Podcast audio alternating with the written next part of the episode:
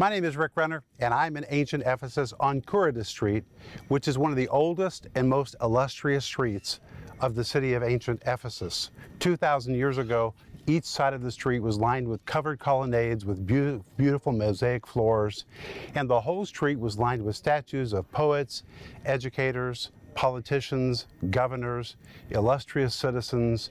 This was really a regal part of the city of Ephesus, and it went right to the library and to where the synagogue once was in the very heart of the city. This is where the gospel just exploded. It boomed. And from here, the gospel went to all of Asia. We believe that not far from here, Timothy was martyred for his faith at the age of 80. Early in his life, Timothy really had to deal with the spirit of fear. And that's why Paul wrote to him in 2 Timothy 1 7 and said, God's not given you the spirit of fear, but of power and of love and of a sound mind. Well, Timothy so overcame his spirit of fear that later in his life, we believe he came out onto the street to rebuke a pagan parade that was celebrating all kinds of idolatries. Timothy rebuked them. They responded by beating him to death, and he died as a martyr, we believe, on this street at the age of 80. But he overcame his spirit of fear. And by the way, if you deal with the spirit of fear, God did not give you a spirit of fear. But Paul and his team settled down in this city, and here they saw the will of God unfold right in front of them. They had to accept the challenge to come, and likewise, you have to accept the challenge that God has given to you. Maybe He's called you somewhere you didn't expect, or He's asking you to do something that you don't feel you're prepared for, but yet you know it is the call of God. You have to embrace it with all of your heart and rely on the grace of God to equip you, and I promise you, God will equip you to do whatever is His will. And that's what I want to talk to you about today. Stay tuned for a teaching you can trust, a message that will inspire, strengthen, and equip you with vital insights and understanding from the Word of God. Here is Rick. I've been waiting for you. Today we're going to jump right into Revelation chapter 2 and verse 1 to see what Christ had to say to the church at Ephesus. Ephesus was an amazing place. I wish I could pick you up and take you there, just transport you to that ancient site. It is remarkable even today that in ancient Ephesus there was the church at Ephesus. It was a powerful church, but it had some problems, and Christ addressed those problems, and He's still speaking those same words to us today. So we need to hear what Christ had to say to the church. But today, we're going to begin in Revelation chapter 2 and verse 1 and really unpack a lot of amazing revelation in that verse. But first, I want to remind you that I'm offering you my series called Christ's Message to Ephesus. It's a 10 part series based on these programs, but it comes with a marvelous study guide with all the Greek words, the Greek definitions, all the points, the principles that are in these programs. It's perfect for your personal life or study with a friend or with a group, and I really want to encourage you to order it today. And I'm also offering my book called a Light in Darkness Seven Messages to the Seven Churches. The director of the Pergamum Museum said this, it's written right on the front of the book, one of the most professional books ever produced on this subject. The subject is the seven messages to the seven churches in the book of Revelation. This book is filled with photos, illustrations, and you'll see that every single page is full color. It is just an amazing book. Now, few people sit down and read all 785 pages at once. Most people use it as a reference. They keep it in a visible place. Some people even use it as a coffee table book because it is so beautiful, and they refer to it again and again and again. If you want to understand the context of the New Testament church, read this book. If you want to understand the challenges New Testament believers were facing, read this book. If you want to understand the New Testament, read this book. It will cause the New Testament to come alive for you. The back of the book says, The message you need to equip you for the days to come. Step into the world of the New Testament as this book transports you into the ancient cities of Ephesus and Smyrna to explain the relevance of Jesus' messages to those churches then and why those messages are still relevant for the church today. It is just a wonderful book, and today I'm going to be reading some from this book. But today, We're going to be focusing on Revelation chapter 2, verse 1, but first I want us to go back to Revelation chapter 1, verse 10. Let's begin there. And Revelation chapter 1, verse 10, we find that the Apostle John, a very elderly man in his early 90s, has been exiled to the Isle of Patmos for his faith. Listen to what he says, Revelation chapter 1, verse 10. I, John, who also am your brother and companion in tribulation and in the kingdom and patience of Jesus Christ, was in the isle that is called Patmos for the word of God and for the testimony of Jesus Christ. When John said, I was in the isle, that word was is the Greek word ginomai, which carries this idea. Something happened that took me off guard. It completely took me by surprise a strange series of events that I could have never forecasted, something that I could have never anticipated. Through a strange series of events, I came to find myself in the isle, and the Greek says, being called Patmos. It's very strong in Greek. Everyone knew the name Patmos. I was in the isle, the one being called Patmos. No one wanted to be exiled to Patmos. It was a forbidden place. It was a forsaken place stripped of all of its foliage, no trees, just a barren rock with only one source of natural water. And John was a political prisoner, so when he was offloaded onto the Isle of Patmos, he was not incarcerated in prison, but was left to roam the island by himself with no food, no water, no clothes, just to fend for himself. And he was in his early 90s.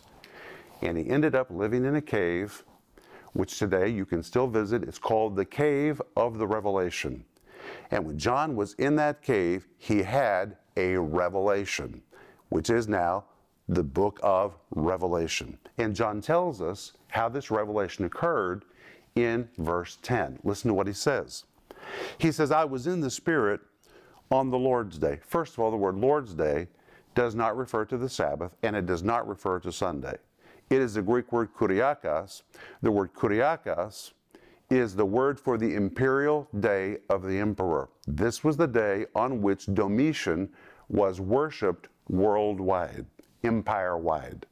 So John says, on the very day when the rest of the world was worshiping the Emperor Domitian, this pagan, demented god, that is the very day Jesus, the real emperor, stepped into the cave to pay me a visit.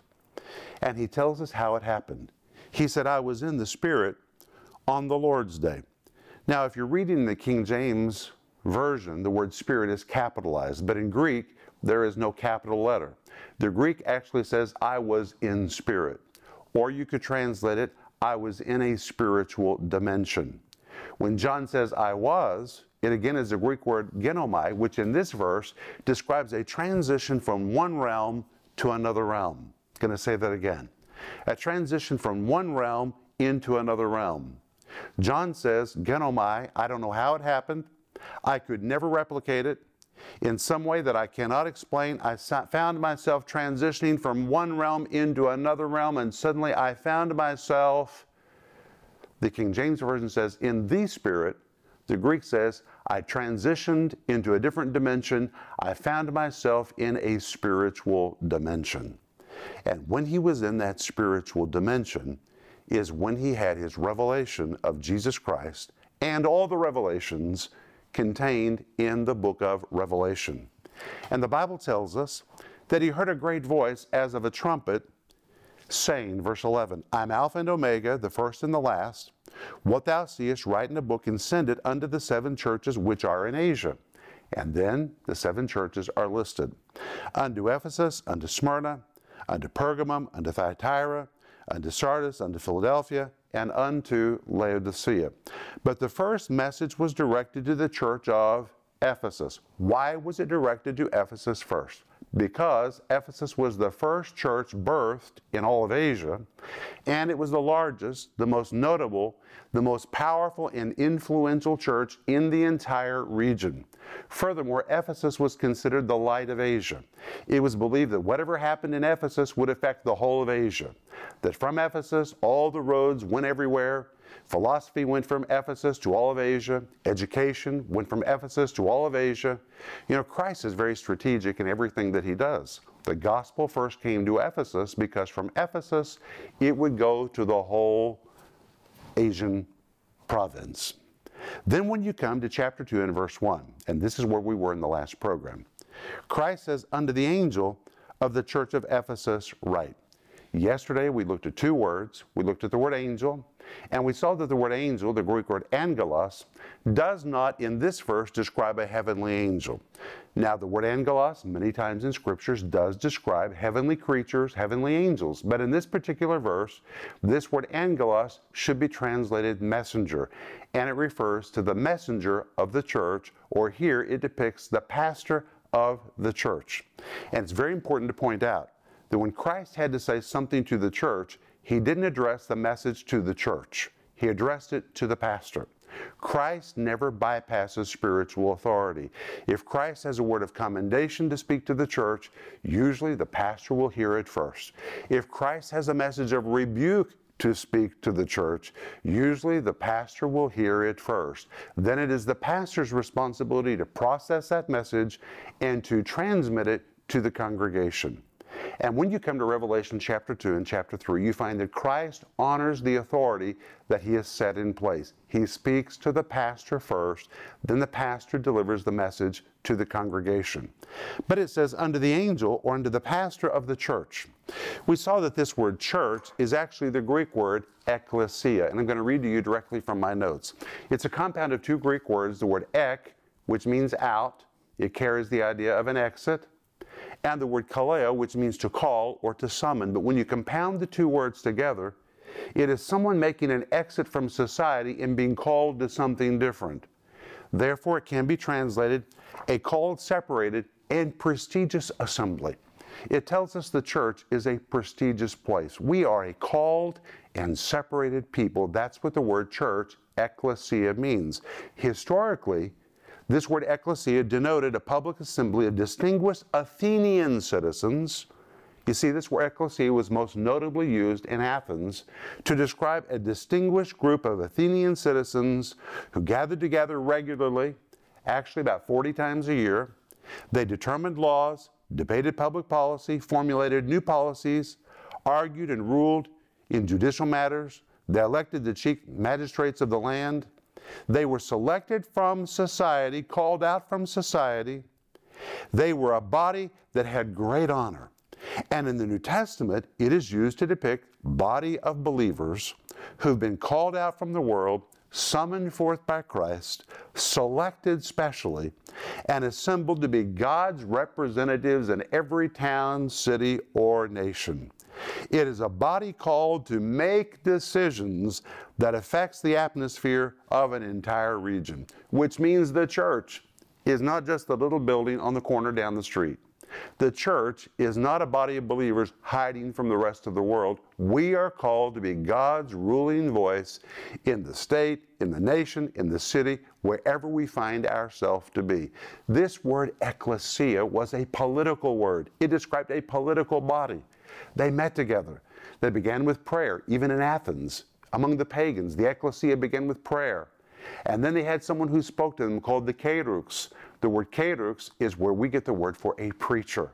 All of these words are borrowed from the secular world. So when the Bible calls us the church, we are a powerful people.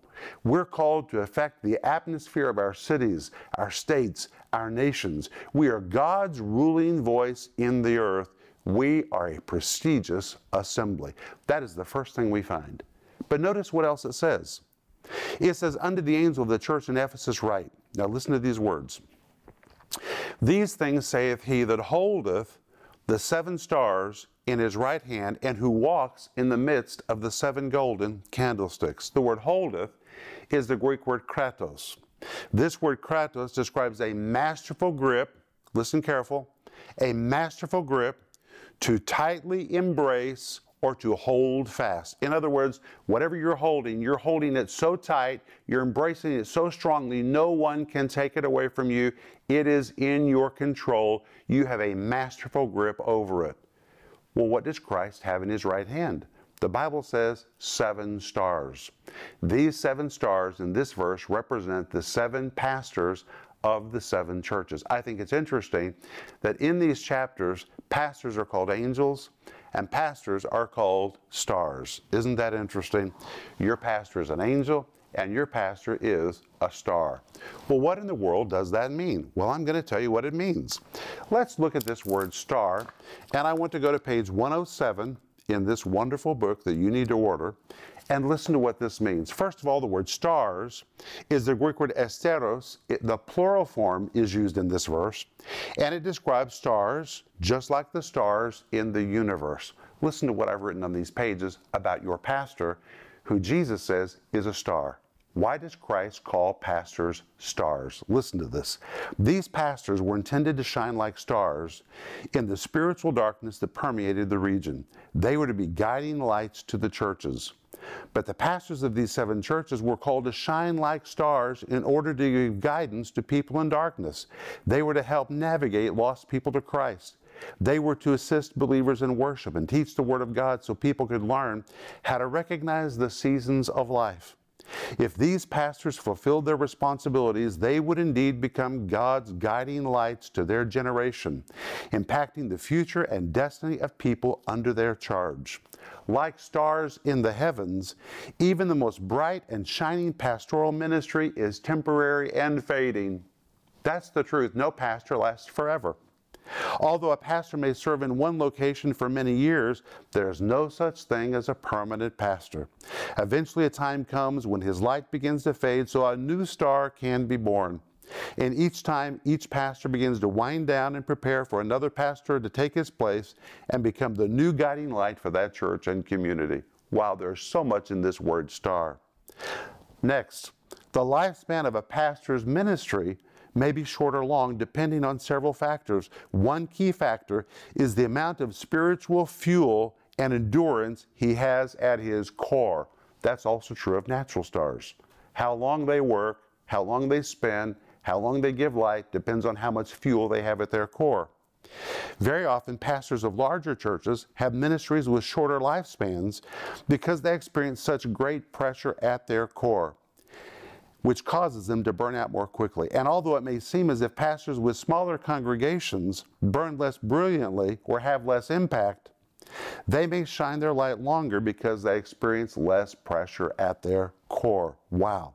The amount of spiritual fuel resident within a pastor, his use of that fuel, and his ability to endure pressure at his core are all critical factors in determining the longevity of his ministry. Or listen to this like massive stars, those pastors who have larger congregations run the risk of experiencing pressure at their core if they burn too fast and furiously.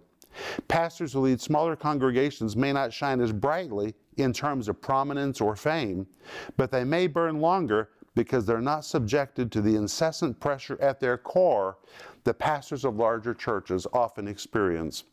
When, what transpires at the core of a pastor's life is what determines his or her brevity or longevity in the ministry. And it just goes on and on and on. Listen to this. Like the 10 billion trillion stars in the universe, no two pastors are exactly alike. God calls some pastors to lead massive churches, others to lead medium sized churches, and still others to lead smaller churches. Some pastors are called to be bright lights, stars who are well known to the masses, whereas other pastors are called to have less visibility to smaller churches and smaller communities.